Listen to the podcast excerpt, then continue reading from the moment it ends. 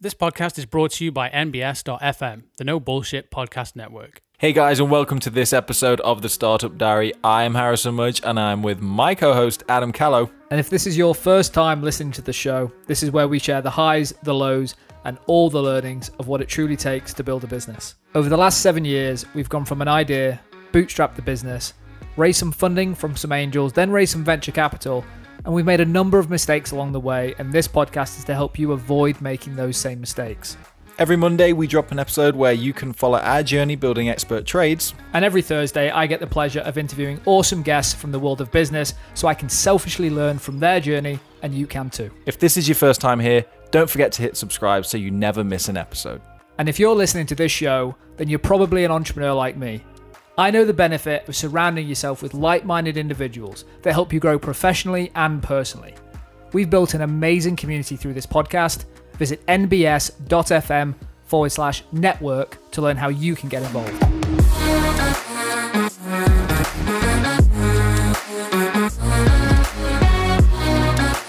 So, Adam, we recently, very recently, have made a hire in the business. Um, and I think that we should just talk about it now because a lot has changed. Obviously, with everything that's going on at the moment, a lot of businesses are sort of contracting in in staff, Yep. quite uh, literally across the board. Big companies nationwide are um, unfortunately laying people off.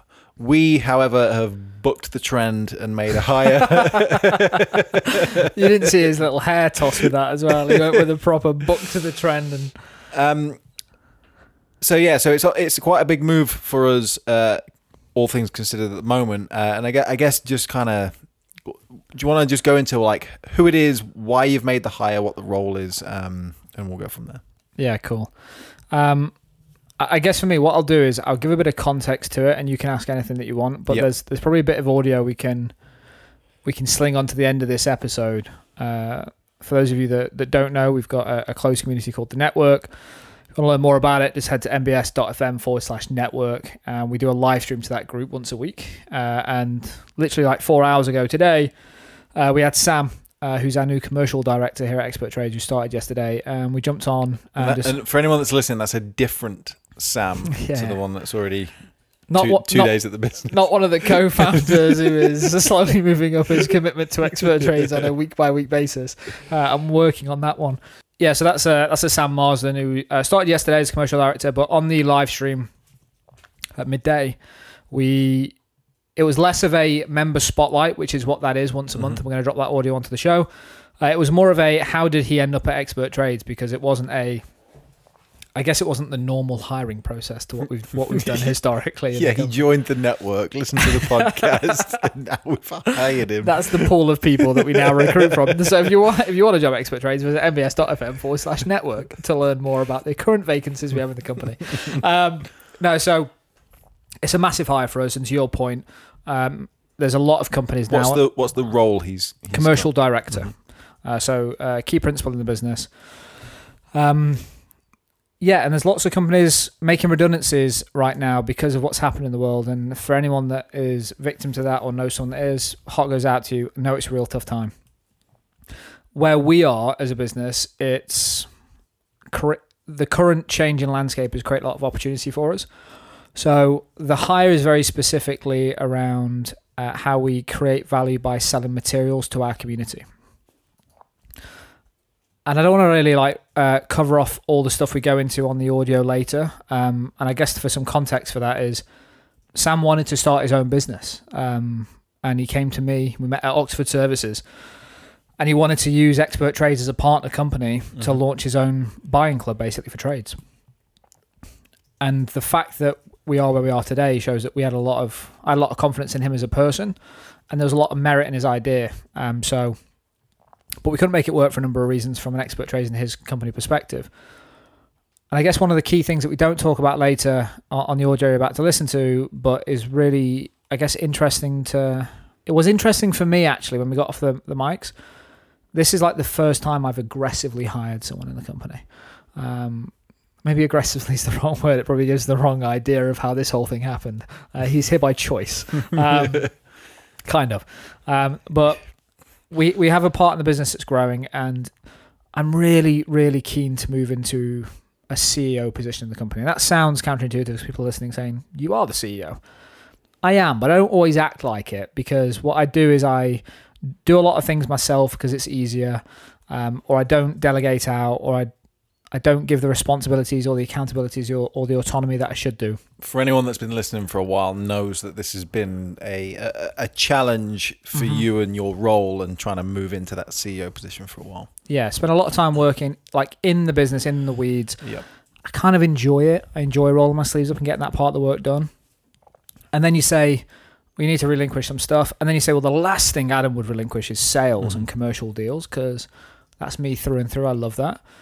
But I think one thing I've really enjoyed over the last four or five months during COVID is uh, how I've been operating. And I think in order to keep operating in the coaching format I'm trying to do as a CEO uh, to support the team and, and sort of feel like I am adding more value and leverage in my role than just physically pressing buttons and doing it myself. With the, I guess, the pace that Expert Trades is growing from a materials, tools, and merchant perspective, that would consume me two, three days a week, which would then have me like bouncing backwards and forwards between supporting the team, doing a commercial director's role. So it was just time to pull the trigger on that. Um, so we had a good board meeting last month. Yeah, it was yeah, it was literally last month, four weeks ago when all this happened. And I identified the fact I needed a person in the company, and they were like, "Well, write a job spec, write this." And I was like, "I kind of know the guy. Like, I know the guy I want to hire." And they didn't give me a choice. They went and go and hire him, and they made it sound so black and white, like go and hire him, regardless of his position where he's at right now. Go and hire him, and you'll hear in, in this audio that it led to a really frank conversation that I had to have with Sam and putting him to a decision, which is the first time I've ever had to do that. And I think one of the learnings that I've had is that's my job. Like I've got to inspire people to want to join the company, to find a talent and become a really good recruiter for expert trades, because that's where we're going to hit the level of impact and scale we're trying to achieve. So that's like the transition thing that I'm going through right now. Um, obviously, one of the things i that you cover um, on the that we covered in the live stream, sorry, is it was kind of the role he's moved into is a blend of what he was originally planning to do in the 1st Mhm. place. Like th there was an element of respect, I guess, because you spoke to him and said, "Look, well, I'm doing something that's very similar to what you wanted to do in the first place." Y- You kind of gave him the opportunity to say, "Look, you're the best person for the job because you you're you're already in the mindset of trying to build this thing as Mhm. it is." It sounds like it wasn't going to work him sort of by himself, but you were sort of enabling him to potentially achieve more than he would have been able to by himself, right? hundred percent. The the key thing is for me getting on that phone call with Sam is he clearly has a, a vision of the the power and buying power imbalance that exists in our industry. And that won't make sense to majority of people unless you're in our industry. But he understands it on a really granular level. Mhm. And the conversation we had helped me sharpen my thinking around how we use expert trades to benefit our community and the, the people that make products, the brands. And when you spend time with someone like that, um, I think it's a, firstly, it's an indicator that you're, when someone sharpens your thinking, you want to spend more time with them. But then you have to overcome the challenge of this person that has his heart set on running his own business. And this was 12 months ago at Oxford Services. Because I was like, you should just come and do this for Expert Trades. I said it to him then. Um, it was like, no, I want to do my own thing. And we wanted to make it work. And for a number of reasons, we couldn't. Uh, was that when he says he wanted to make it work? Is that like on a? Um, I know he wanted to give. He wanted to be master of his own destiny in the sense of like hours and, and things like that, or Well, that's the, that's a great question because then when we dug deeper and we both spent more time talking, and we're friends anyway, we spent more time talking about what COVID has done, the pace of life, what really matters to us. I then thought there's the door's slightly ajar here because it's clear that he wants this thing to exist, but he also wants the other side of this, which is good work-life balance, and you don't get that when you're a CEO. You Mm. don't get that when you're doing a Yeah. So that's when I thought actually there's probably an opportunity, and this happened like three months ago. The the seed was planted in my head. And to your point, I have a huge amount of respect for his idea. What we're doing isn't what exactly what he envisioned because I think there's there's other ways to to slice the cake that plays more into our strengths as a business. Uh, But the fact that I've brought him in, knowing that he wanted to become a CEO but also have this balance, it resulted in me having to make myself crystal clear that if I make this offer and if he says yes, Um, when he comes in, I have to give him full autonomy. I cannot micromanage him. He he cannot feel like he's a junior sales manager. He has to feel like the commercial director in the business. And that was really important as part of the negotiation process, which is one, the deal, the compensation, the upside, that he has to feel like the harder I work, the more I get compensated.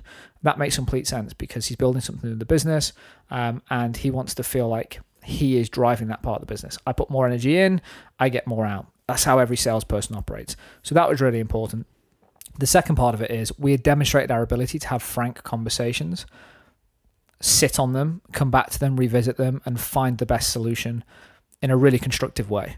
It's really hard to find people like that. So those two things coming together meant I was really comfortable getting on a phone and saying, "Hey, uh, we're at the station. This train's going.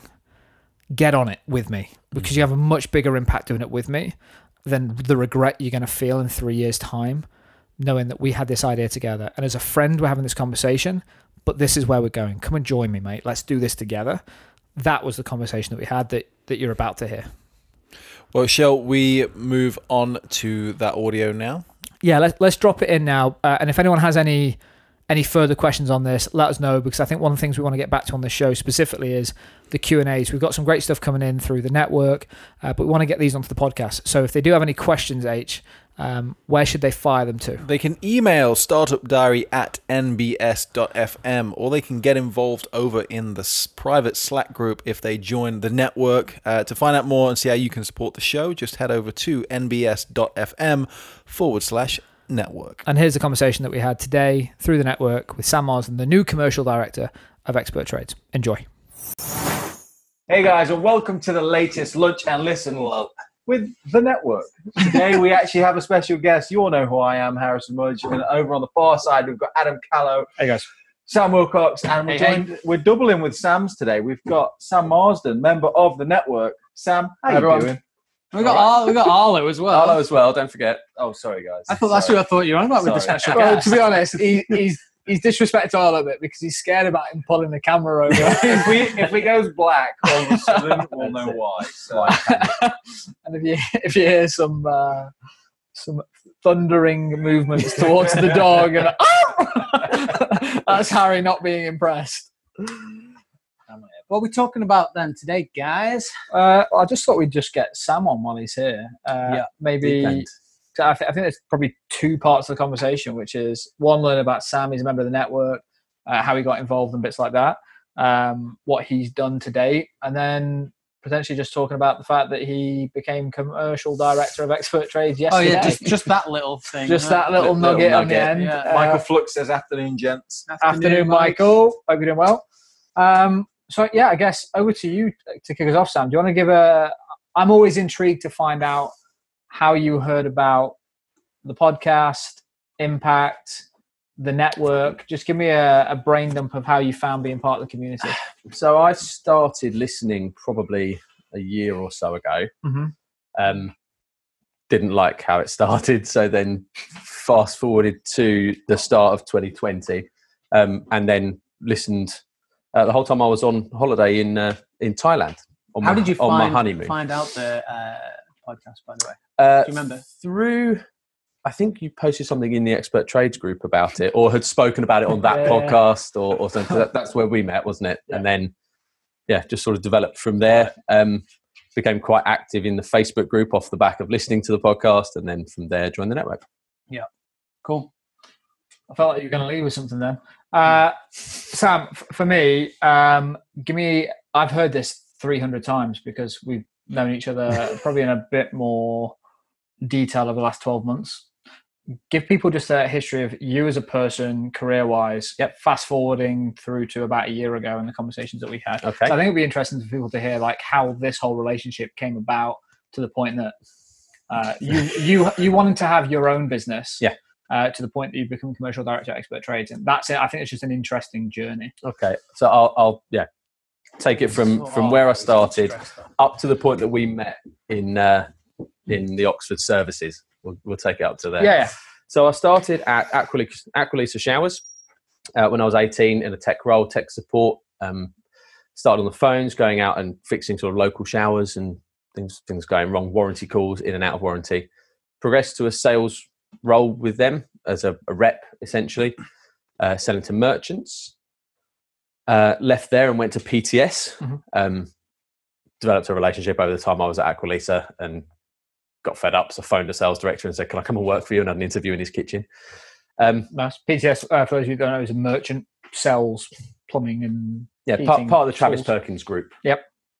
Uh, so worked for them for five or six years, uh, looking after 60 to 70 uh, domestic installer customers. Mhm. Those sort of one man bands up to about seven or eight guys, feeding through six or seven branches. Then went from there to Vaillant Boilers as a key account manager. So that was more of a, a social like a spec role, BDM. Yep. Um, so selling to councils and large contractors. Changed from there, uh, still at Vaillant, but moved to a national role. So selling into the, the biggest contractors, PH Jones, Kier, people like that, and looking after all procurement. Um, for people that don't know what procurement procurement is, just uh, so that it- it's, it's- people that can't it's- know it or say it, either way. Yeah. Anytime the government wants to spend any money over about 125 grand, they have to put it out to tender because they can't just decide to spend government money. So if local councils want to do up all of their council houses, for example, put new boilers in half of their stock, they have to go out to tender. Those tenders have to be specified. They can't just say sling in the cheapest boiler you can find. Mhm. It's we want a boiler that is this efficient and it will fit in this size cupboard, that kind of thing. Yep. Uh, so I was selling to or getting the councils to specify the boilers so that the contractors would then buy them. Yep. Um, Sort of like my old role in uh, like Keylite, which was rather than trying to sell roof windows to a window fitter, I kind of went in to the architect and said, Yes. specify these roof windows exactly that, because the fitter will fit what they're told. to Fit what they're told the to. end of the day. unless they don't. so whilst at Vaillant, I noticed that there was a big gap, um, uh, sort of a, a power imbalance, really, where you had these big, large contractors buying five, six, ten thousand boilers a year, getting really, really good deals. Then you've got one man bands who are buying 20, 30, 50, Mhm. getting a shit deal Yeah. but there's a lot more of the smaller guys than there are the bigger guys. So if you group them all together, the buying power is much, much more. So that's when I then came to you with the idea a year ago Yep. of let's take your network of uh, your community of tradesmen, bundle them together as a buying group, Mhm. get better terms than anybody can get, shave a bit off the top to keep the lights on, and get everyone better deals. And there's all sunshine and rainbows at the at the end of it. and and people now know in the start of this conversation it's like hold on so you came to adam with an idea for a business your own business uh, fast forward just shy of 12 months and Yeah. you're now the commercial director for expert trades let me fill in some gaps and Yep. then you just tell me uh, if it sounds right um, we had this conversation and we were in complete alignment in terms of if you look at the expert trades community uh, we're doing uh, 12 15 16000 boilers a year right now just through our app and we're still not even at scale with our app from the usage perspective. So that's a uh, that's equivalent to some of the largest contractors in the country if you put all those boilers together. So we looked at our data and we're like, okay, we've got really good buying power uh, if we rolled it into Sam's model, uh, and we kind of went through uh, lots of conversations and we could never really find a perfect fit, largely because protection wise from an expert trades perspective is if you if you layer a buying group on top of expert trades and then we move our community from expert trades into buying group we kind of lost uh, the thing that's probably the, the our secret sauce which is the relationship with the community uh, and you can have contracts you can have loads of t's and c's that sort of say well if they move here and this thing doesn't go well we move them back but it just became dead messy Yeah. So we kept kind of carve it in different ways to make it make sense for us all and we never really got there and then I called Sam. When, when was it? Uh, a month ago. About a month ago. Yeah. What was that? com- Just from because I've never really asked you this question. From your side of that phone call, what was that like getting that phone call from me? Uh, Uh, and just explain what the phone call was about. okay. Um, I think it started with I've just left a board meeting and thought, shit, I need to call Sam. Mhm. Um, where you'd been uh, put in a position where the idea I'd had had been brought up again at the board meeting, but Yep. it was more, well, why can't we just go and do this? Yep. Um, so what you said to me anyway was, I said, yeah, cool, I'll have a think and I'll get back to you. And then phoned me and said, let's think about how we can make this work. Yeah, that phone call from my side was uh, because we actually raised the idea of uh, not the same concept, but we raised the idea of a, a buying group for the members where they had a card where they'd go into their merchants and buy products but get a bit of an extra discount, a trade card for expert trades. And uh, what it kind of came down to is we don't have the experience in the team to make that work, and you need someone driving that to make it work full time. Um, so all the notifications of people saying, "Sam, you're live." uh, It's actually me. uh, so we, we we had that, and then I came out that board meeting, and it was just more of a Sam.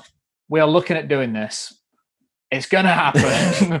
Help. Uh, are you on like it's going to happen and the last thing that i want is for in 12 24 36 months time for us to have a really successful buying group where 50% of it looks like what we've spoken about in the last 12 months i really want you to be part of this journey Mm. and we both know that using expert trades as the vehicle to do it we're going to get to scale and get traction a lot quicker so can you please do me a favor and get on the train because the train's going like it's it's at the stop now and we're having a conversation please get on the train with me and then we, he was like, Whew, that's not what I was expecting this phone No. call to be about. What were you then thinking after that phone call? And this is MBS for a reason. No bullshit.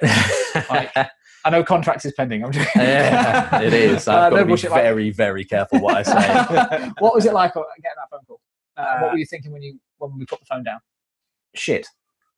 It was a bit. Uh, there's a little bit of a gut punch. Mhm. It was. Uh, I knew instantly that my idea was being taken off me, Mhm. uh, but that it wasn't your fault. So I kind of had this. Blame it on the board. Yeah, bl- blame it on the board. But there's an argument to say that if you don't come on board, we don't get it done. Yeah, and, And we, we had that. We had that conversation. the right people on that journey. we had that and you're definitely conversation right of person. of you guys are going to do this with or without me so do it better with me on board Mhm. let's do it properly because i didn't want to see my idea hashed up and take two three years to, to get off the ground. Let's let's do it a lot quicker than that. Use my idea.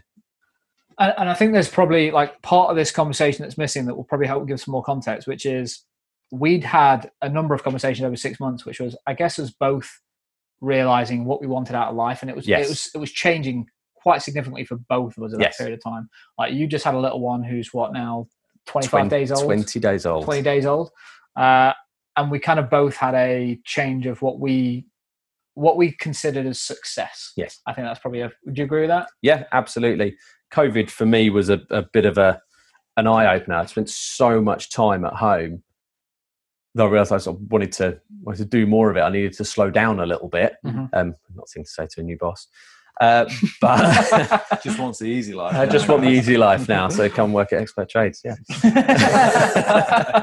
But Don't it- worry, it- that's where we all go. it- yeah. He's next. Don't you worry. I'm It- working on this one. yeah, it, it made me realize that there's a lot more important things than being at the helm, being the business owner. Yeah. Um, and yeah, so we had that conversation, and Yeah, and I, I think that's really important because if we don't have those conversations, and I don't, because I kind of saw the door as slightly ajar. I was like, he actually doesn't care about running this himself. He just wants to see it happen, and he also wants the good balance and quality of life. Uh, so I think you actually said how how set are you on having something that's yours? Yeah. that's really important for me to understand um, because I got the I got the glimpse of you actually just want to see this happen, and if it goes well, you want some of the upside. Uh, I think every me and you are salespeople at Mm. heart. When when a salesperson is given a task, you want to know if I do this well, I'm going to get more money. Get- Simple as that. I want to put my energy and effort into this, scale this beast up, uh, but for all my hard work, I want to be correctly compensated. Um, and the, the closest thing for me, from a salesman or a commercial director's perspective, uh, you ca- you kind of become the CEO within the business anyway because you run your own P and L, you run your own part of the business. Uh, and we had a really good conversation yesterday, which was Sam saying, "Well, how far can I push it before I've got to make a de- before I've got to come to you to make a decision?" And the way that I knew I'd have to approach this role is, Sam, go and do whatever you want to do because really you can't burn the business down by doing one bad deal. Hmm. We might have some tough conversations, and I might ask why you did the deal, and if you can give me the justification, short term, long term, whatever it is, fine. But I want I want you to come in and feel like you're the CEO of this part of the business. So go and build what you wanted to build, build on your own guys, build your own team, make it profitable, and crack on.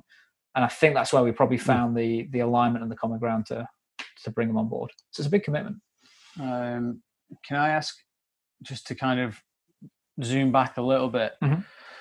the decision to kind of like go down this path? Obviously, it's the idea that you you came up with, and then it it's it's germinated somewhere Mhm. in a board meeting, and a board and the board has said this is this is the thing to do. H- how was that decision made to like go down this Yeah, path? Because it's you know there's That's a great question. how many other things are, are you guys doing at expert trades? So And I suppose what like because really- it, obviously really it fits in with a lot of stuff Yeah. that is going on. So Yeah. I suppose maybe that played a part or whatever. a bit of But kind of perfect storm, really, wasn't it? You guys were on the path to doing something like this, but you weren't really quite sure. And then we'd had, like, like, like you said, loads of conversations over the last sort of six, eight months of what can what can we do, and then it, it just kind of happened. Yeah, and uh, I guess the elephant in the room is COVID, Hmm. uh, because uh, what it forced a lot of brands to do was to try and get closer to their customer. Uh, and we've always said we're not a merchant, we're a channel. We're a merchant. We sell products now. Like we get direct terms and we sell products. Uh, and COVID's created that opportunity. And we thought we wouldn't get there for probably two, two and a half, three years from our product roadmap. So in the last four months, we've had to say, well, we do all this stuff. What can we cut? Let's just do a few things really well. That's what we're focusing on right now. And the fact that we've had some commercial deals fall in our lap and we've gone, yeah, we'll do it. This is what we want to do. We'll do it. And then I've sort of said, like this is a beast to try and look after. Those two things of opportunity of the right type of work for the business landing on our doorstep and not having someone internally that actually has the skill set and the experience of negotiating these deals. What are good terms for plumbing and heating? What are good terms for electrical industry? Like fulfillment, distribution, buying groups, rebates. There's it's a world I know nothing about. Yeah. And there's a risk that I kind of do what I've done historically, which is I'll work it out. To Sam's point, I would have been still doing this three years later and doing it badly, but we would have kept the lights on by doing retainer services and being inefficient at business, but using pure salesmanship to keep the business alive. Mm. That's not what we're doing now. I wanted to bring senior person to the company, start acting like the CEO that I want to be, uh, and this is the, this is the first indication of that process getting really refined and focused. So it's that perfect storm of COVID, conversations with Sam, and uh, and it does align with like Oh, lots of the, the other stuff as well, doesn't it? Obviously, Yeah. Like Yeah, the like- tool, it aligns with Tool Talk so well. Yeah. aligns with ToolTalk, it aligns with the app in terms of the, the data that we get through the app. Uh, I think our unfair advantage, and I know this this is a closed network, but it's not a secret that when a when a heating engineer quotes a boiler, we know that a boiler is needed next Tuesday at ten o'clock at Mrs. Smith's house. That is our unfair advantage. Merchants don't have that data. We are we can be the first merchant that gets that data. Super super powerful. On the basis that we have the way to commercialize that, and I think one thing you can see Harry smiling, so he's got a comment he wants to jump in with. But the the risk that we faced in Feb this year was we went data, data, data, community, community, community, and we didn't have a way to commercialize it. And there was a risk that we end up with fifty thousand tradespeople, ten million pounds worth of invoice data every single week, and we go, how do we make money? Uh, like, do you know what I mean? It's like, what's the fucking end goal here? Yeah, yeah. Uh, and that's that's the thing where COVID put a spotlight on profitability as a business. We have to run more efficiently. We have to know when we put a pound in, we get one pound ten back out, and we're not doing that right now. We Mm. need a commercial director. And the job spec you gave me was go and find ways to make money. Yeah, exactly. well, to, to be honest, the job spec I gave him, and I was like, he was like, "What's the first ninety days look like?" I went, "Stop the bleeding." That's it. like saving Private That's it. Ryan. That's it. Stop the bleeding was the job. And that's, That's his it. first ninety days. Michael says it's uh, uh, it does align extremely well with everything else in the business. It sounds like Adam has a lot of trust in you, Sam. So no pressure. nice. Uh, but, but on that on that note, I think it's I think one of the things that I've learned is the best hires in the business. And yes, me and Harry have been friends for a very long time, uh, but and you can't always you can't just go and hire all your mates. Okay, uh, but me and you started off as people that connected through here, and we spent time together, built relationships, and there's a it's amazing to go into a, a role and make a hiring decision when you already have a A relationship built diff- over uh, yeah, and already a relationship Yeah. built with the It's like a really long dating exercise where you kind of know I'm probably going to marry this person. I should at least ask her out now. yeah. That's kind of where I was with Sam. I was like, Longest recruitment process in the industry. exactly. Yeah. well, uh, second longest because I'm still working on this guy. Uh, everyone laughs it off slightly, thinking he's probably still working on it. well, I'm, I'm here two days a week. it's, uh, you know, it was one, now it's two. Yep. Um, yeah, so that's I guess that's hopefully interesting to the people watching Hope so. from a, from like a, uh, a thought process perspective. Uh, it put me in a really challenging spot after that board meeting. Uh, Hello. Stop it. just- we're going to sell those um, because when when we spoke about the, the buying group and we spoke about selling materials, the board asked me, "It's like, well, actually, uh, one of the board members, Richard, was like, um, well, uh, do we know anyone right now? Because the market, because right now, unfortunately, the market is seeing a lot of redundancies because of COVID." And to Richard's point, he says this is an opportunity for expert trades. Like you should be ear to the ground and try and think of someone that fits this role because the right person might have never have moved before, but they might have just been made redundant from this job. And when he asked me that, I was like, I know the right person. He's like, well, why haven't spoken to him? I was like, because he wants to do it and piss himself. so that's what created the conversation. Mm. And I think that one of my biggest lessons was it would never have sat right with me just doing it and not having the conversation because we he might not have joined but we could then still maintain a friendship Yeah, and that yeah. relationship knowing that i did my best to get him on board to run this part of the business and i think that's really important for for people to to know and do which is don't burn bridges have tough conversations and be 100% honest because friendship will always get past that Yeah. business is business to that point. Friendship will always get past that. Uh, and this has just worked out really well so far. Uh, but I think if I hadn't made that phone call and been as direct as you needed to be, to I needed to push Sam to make a decision. Yeah. I needed to do that.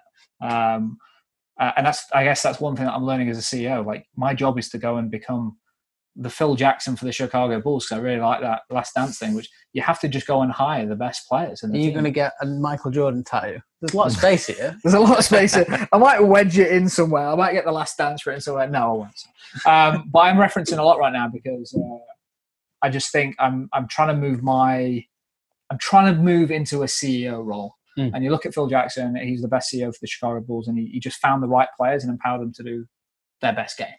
And that's what I want to do. And that's probably the big my my big lesson right now, which is I'm just a recruiter. I'm just a like, I'm just going to be a glorified recruiter for the next 24 months. I've got to build like a fucking dream team around me. Uh, and I've never really looked at my role like that. I've always thought I can do it. Mm. I can look after deals. I can negotiate. I can do this. I can do that. You can't. You just got to go and find the people to do it, Mm. and then it'll allow me to become the CEO coach that I'm trying to be. Big change in the last five months. Well, do you know what will actually make it easier for you now? Is that you're a remote first company. Massively. because the problem that you will will that any company has that you know is based in a town like Tamworth or where a Or small as my town. board call it, Tamware. Yeah, but any small town like the problem is is finding good people. Yeah. You know, like good talented people like Sam and anyone else. Like they they, they don't always live local, so Mm-hmm. you. That's the that's the, the one of the main benefits about being remote is you can hire you, you, you technically you can hire from anywhere in the world. It's, it's a really good point, and I don't actually know whether because Sam lives. Tunbridge Where Wells, do you- Tunbridge where- Wells. how far away is that? uh, about three hour straight shot. Is it? Yeah. Oh, fucking hell. yeah, I know. Yeah, so it's like because and this uh, you've Got to be remote. That's yeah, yeah. Well, that's the thing. Is the mindset is like I was trying to build like an internal team. I was really focused on having people at desks and building culture. Yeah. And my definition of culture in my head was about internal camaraderie. And COVID's taught me like we don't need to be at a desk. Like we've built skill sets up. Don't know what that dog's doing. Uh, out, he's got out somehow. he's barking at someone. Delivery delivery drivers here ain't coming back. Um, Sam's such a dog person. I know. Like, I'll sort it, guys. Don't want him stressed. I'll open spot one of his own. but the uh, but we've I'd love to know what he's barking at. Uh, but we've really learned how to work remotely, and I'd actually it's an interesting one from Sam. Is I don't know if I would have had the confidence to hire such a senior role if I couldn't work with him shoulder to shoulder. I honestly don't know Mm. that would have happened. Um, oh, It's an interesting point. I mean, I've, I've been sort of work from home or salesman or when I'm out on the tools, but I've been working from home since I was yeah about 18. So for me, it's second nature, yeah. and couldn't imagine having to But what's really interesting office every day. What's really interesting is I could have hired a rep that works underneath Yeah. me out on the road, whatever.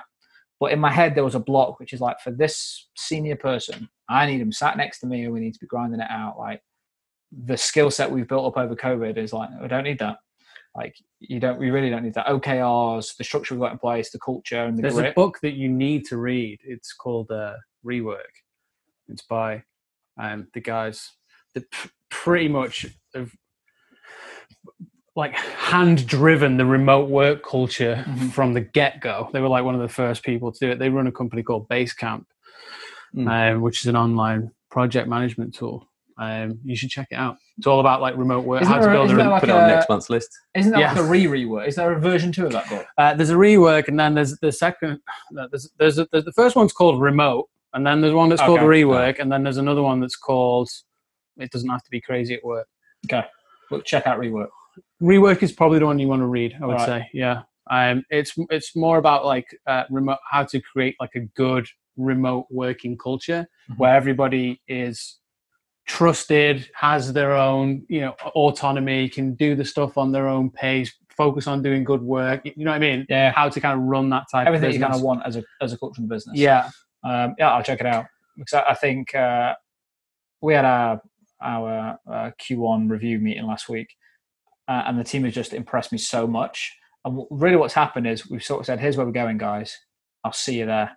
Uh, and that's the sort of mentality that we're trying to build in the company. Yeah. And I never thought we could do that remotely, and it's just everything's been turned on its head for me the last 90 days. So that's a thing that I'm trying to learn right now. So I think part of that's down to the OKRs, though, right? As well, because it allows you to not have to micromanage on a daily basis. You just know that if, Yeah, if people are moving towards the goals that have been set, then Yeah. there's, there's no issues, right? No, exactly that. Um, and it's, I guess, to that point, it's quantifiable progress in the company. So, me and you, for example, like you've got your OKRs, whatever. If you need me, I'll help you. And my job this quarter is more of a CEO coach role. I'm trying to help with the team.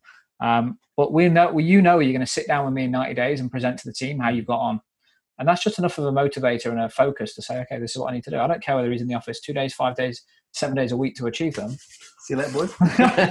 but that's what I'm saying is that that's the the shift and from a you got to be somewhere, mate. I'm just checking the time. just checking the t- how long we've been on for. Oh, how long have we Dogs been I'm on? more going worried mad. about Arlo chewing the cable. How long have we been on for? 25 minutes, guys. Cool. Um, but yeah, okay, Osman, I think of the thing that's allowed us to do this. It would have been really difficult um, for me as a driving it forward to just have. Are we in the right? Go in the right direction. I'm really shit at process anyway. I'm just trying to get better at it. It'd be And OKRs interesting- are a structure for me that work. It'd be interesting if we didn't have OKRs and we had to work remote, how things would have gone. Probably Job center. yeah, no, I, I, I honestly don't know. I honestly don't know. And that's what I was saying is like the blessing in disguise for the OKRs is uh, that was built for us from an internal culture perspective to just focus us. Uh, and it's just translated perfectly into remote working, which is the world we find ourselves in now. Um, cool. Anything else from the comments, H? No, uh, Michael just says, um, uh, where has it gone? Uh, risk is cheap right now, uh, and it'd be great to um, come back to Sam in three, six, and 12 months and see how things have progressed. saying you're a, you're a big risk, Sam. Michael's saying. He's got no I think he's just idea. saying- I think- I think he's just saying cheap. I, th- I think uh, to, to Michael's point, like the some of the biggest opportunities in the last decade happened after the last financial, or just over a decade, happened after the last financial crash. This is something that I'm reading a lot about at the moment. It's some of the biggest opportunities created from a business landscape perspective happened when the financial crash happened because you you come out of it and the market and the landscape has changed significantly. That people need to adapt and innovate and try new things. COVID has done the same thing. yeah, it's been crazy to see like how much business has changed Yeah. in the last few months, um, and will and will continue to. I've just been impressed with humans. That sounds a weird comment. weird comment, but if you see, if you think how quickly we've adapted and walking around with face masks on and two meter distancing, and like, I'm very aware when people are close to me in shops already. Like, Mm. I don't really care about that two meter distancing. I'm just being honest. I don't care. Um, obviously, but I respect it. obviously, but I, I respect it when I need to out and about. It, it is a shame that it took a global pandemic for people to start washing their hands. Yeah, but but hey, people, more people now wash their hands than ever before, which is great. but I, I think it's just I've just been impressed with how actually resilient we are. Uh, that's just been really interesting to watch. And I guess Sam made a comment to me yesterday. Was like, let's stop beating around the bush. We're a merchant, and we just need to cut what we're trying to do now. Just to pull it full loop in terms of the commercial director stuff is stop beating around the bush of who we are and what we do. Communicate it clearly, and the people that resonate and align with us, they'll become customers. and We'll work with them, and the people that don't, they'll get left behind. and that's good. Yeah. But that's but when you're in a mindset of we need to close a sale in an unstructured way and just go in and you speak for 45 minutes. I'm going to work out what you want. I'm going to close you for 10. That's how we do it. We've, we've spoken about this. Yeah, yeah. It, it, doesn't, it doesn't scale. So that's, I'm super excited. Hopefully that's coming across and hopefully this has been an interesting conversation.